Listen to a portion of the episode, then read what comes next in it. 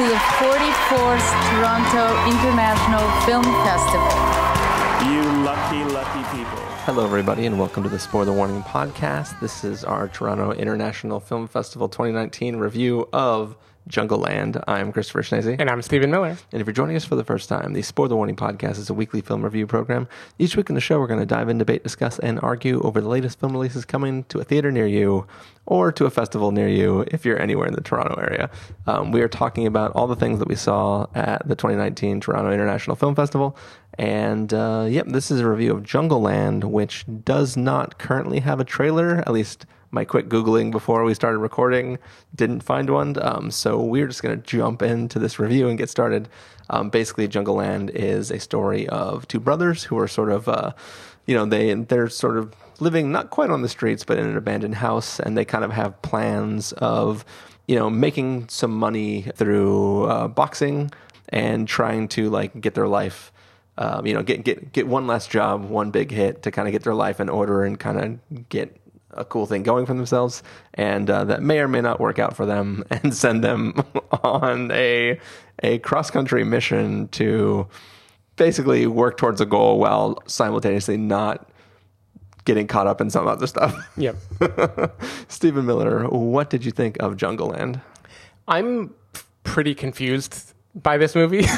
um, I, I, mean, like there are things that I quite enjoyed about it. I think Jack O'Connell and Charlie Hunnam are both really good in these roles. I, they're the reason I was interested in seeing this movie, and I feel like they both deliver on this brothers who are in a the fighter type situation. Yeah. Um, Jack O'Connell, especially, he's like such a good physical actor. I mean, we've seen him in Starred Up do this exact same thing, and you you really just believe here that like he is a kick ass fighter in this kind of bare knuckle like who can beat the shit out of each other the most way. Very kind of southpaw, right? Not not yeah. the clean and glamorized boxing, but the real down and dirty kind.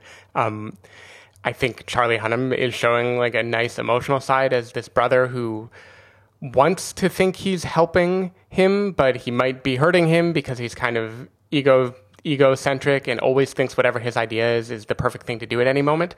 Where I get lost is in the tone of this movie because if I were to just read to you the plot twists that happen in this film, you'd be like, "Oh, that sounds like a Coen Brothers movie about like a simple plot that gets foiled because people keep getting in their own way, right? Like they they want to get from point A to point B, but something goes wrong and then they get in a fight and something else goes wrong and then they lose this and then a miscalculation causes another thing to go wrong.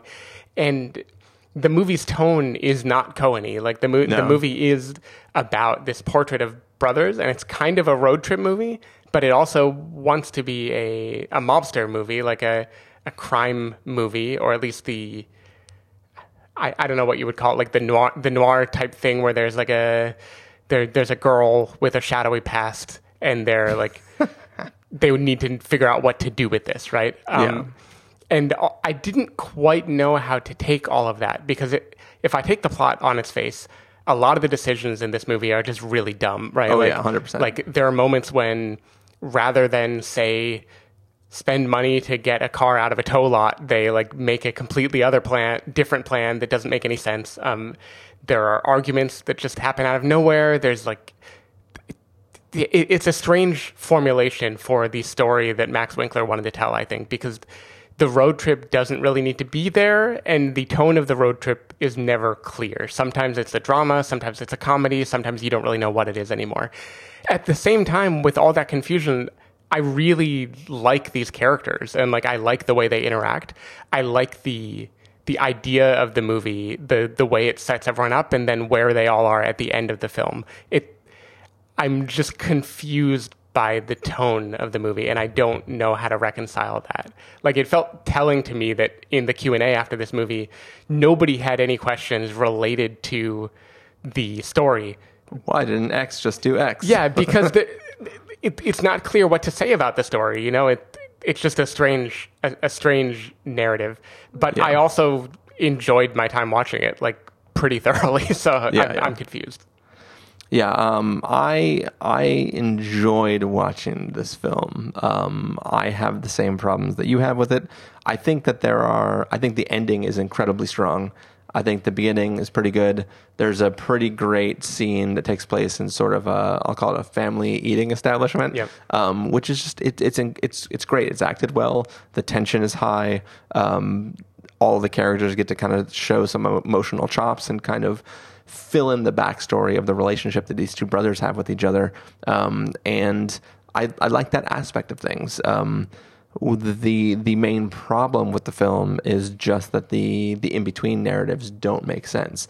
Even the way that they may or may not resolve some tension beats. Um, if you actually played out all of the connecting threads uh, things, um, they would negate each other. Um, like they they're trying to make their way to San Francisco um, to compete in this boxing match. That boxing match is conditional upon some other plot detail, and the way they may or may not resolve that plot de- plot detail would trigger the thing that makes them not be able to be on the fighting card. Um, at least I believe that it would. So like, it just doesn't make sense. It, it feels like these are like. It feels sort of like a few different sort of plot lines all jammed into one movie. Some of the individual beats are really, really strong and make me like feel something for these characters and really, really care about what's going to happen to them. And then other ones are kind of like, what you, you guys are just terrible. What are you doing? Why are you doing this? Why would you do this part? What's going on here?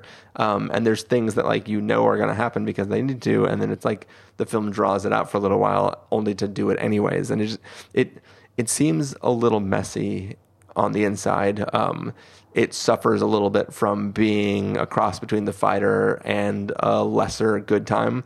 Um, But but that, that doesn't take away from the performances of the brothers and like the fact that you really do see the love they have for each other. Um, but outside of like the ending, which I do think is genuinely really, really strong, and sort of the middle section, and then the beginning introduction to the characters, I think everything else besides those beats are is sort of too messy for me to really get behind. Um, so Yeah, I mean, I, I definitely the main note that I wrote down when I was trying to think of what I thought of Jungle Land is it it seemed very promising at the beginning, and then it just didn't go any of the directions that it seemed like it was promising it would go in. Right, Yeah. like it could either explore these brothers' relationships very deeply, and it does, but not the bulk of it isn't devoted to just that because there's this whole B plot which should be the A plot and is kind of played as the A plot, but that doesn't have the intrigue that you would expect it to have if it were that genre either. Yeah. And it and then it's Epstein not really, shows up partway through the film. It, it's not really a, a fighting movie either. Like there there are fights to be had here, but it isn't like a you know gang violence type of film. Like it, it it's just it, it's tonally a bit confusing. And I think the best the thing that exemplifies this is the character of Sky, this this girl that they are driving with. I, I won't say any more than that. Um, as a device in any one of those genres, she makes sense. Like the the things she catalyzes, the place characters are left at the end of this movie, and the things they're forced to confront about themselves by it. As an actual human being, as a character making decisions for herself, I don't think she makes any sense in this movie. I think Yeah. her outlook in scene three and then scene four versus scene five, like she's just all over the map. And I don't, I don't blame anyone except the writers for that. Really, it just seems like she's, she is kind of bearing the brunt of the very different tones that this movie's trying to juggle at the same time. Yeah. Where one story is incredibly serious and another story is a heartfelt, personal thing about coming together. And I feel like that it just doesn't it doesn't line those up the right way. Um, even though the themes are there, you know, like there was a question in the Q and A which would have definitely been my question if I were brave enough to ever ask a Q and A question, which is about like the Jungle Land being a Springsteen song and then it ending on a different Springsteen song, and like Yeah. what is it what is it trying to say about like the American dream? I think those themes are all there.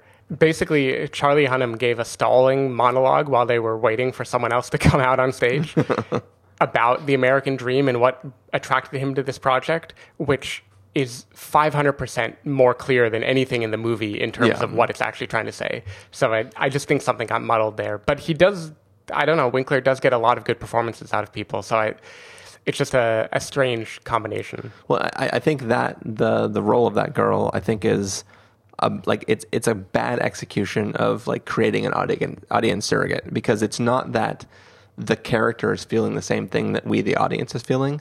They put a character who is trying to be the catalyst for the way they want the audience to perceive those two characters. Mm-hmm. because the film is started with Charlie Hunnam being the strong rock for the relationship and the one who takes care of the brother who doesn't have much to offer. And this character comes on and kind of up, up uh, like kind of turns that on its head and tries to make you like reevaluate each of those people individually and together and try to see what they're all worth. And it's like clearly i mean it feels almost like I mean, this can't possibly be the case, but it feels almost like they wrote everything and somebody gave them notes that was like, I don't think people will understand this turn. So they're like, well, what if there's another character who constantly tells one of the people, hey, it's time for a turn? Mm-hmm. yeah. So. Yeah, that, that does seem to be what happened. but yeah, I mean, all that being said, I immensely fun time watching this movie. Yeah, totally. I was also happy to see Jonathan Majors back. He was the last one of the last black men in San Francisco, and now I guess he's the black man who definitely doesn't want to go to San Francisco. yeah, the, the, black man trying to send people to San, yep. Francisco. uh, nice. Um, yeah. Any last thoughts before we get to verdicts? No, just general perplexedness. Cool. Um, well, uh, let's get to verdicts then. And Stephen Miller, if you're going to give this a must see, recommend with a caveat, wait for rental, pass with a caveat, or a must avoid, what would you give it?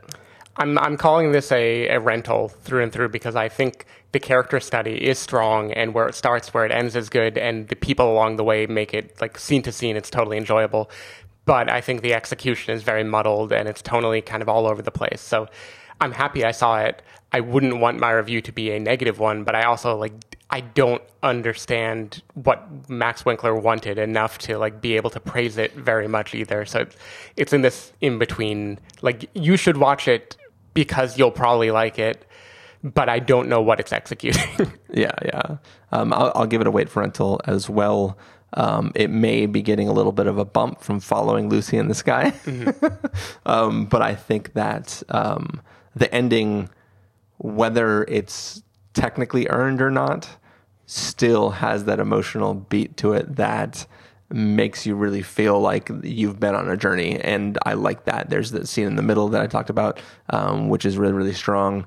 Um, that kind of fills in everything the film is failing to do to teach you about these two brothers. Um, and I like the performances in general. So um, I, I enjoyed I enjoyed the film. It's worth renting, but um, not something that you need to rush out and see once it hit theaters. Uh, well, uh, that is going to do it for a review of Jungleland. Stephen Miller, if people want to find you that the week, where can they do that? People can go to twitter.com slash sdavidmiller or sdavidmiller.com. People can find me at christopherinreallife.com or twitter.com slash christopherirl. You can find the podcast over at thespoilerwarning.com where you can get a bunch of the back episodes of the show.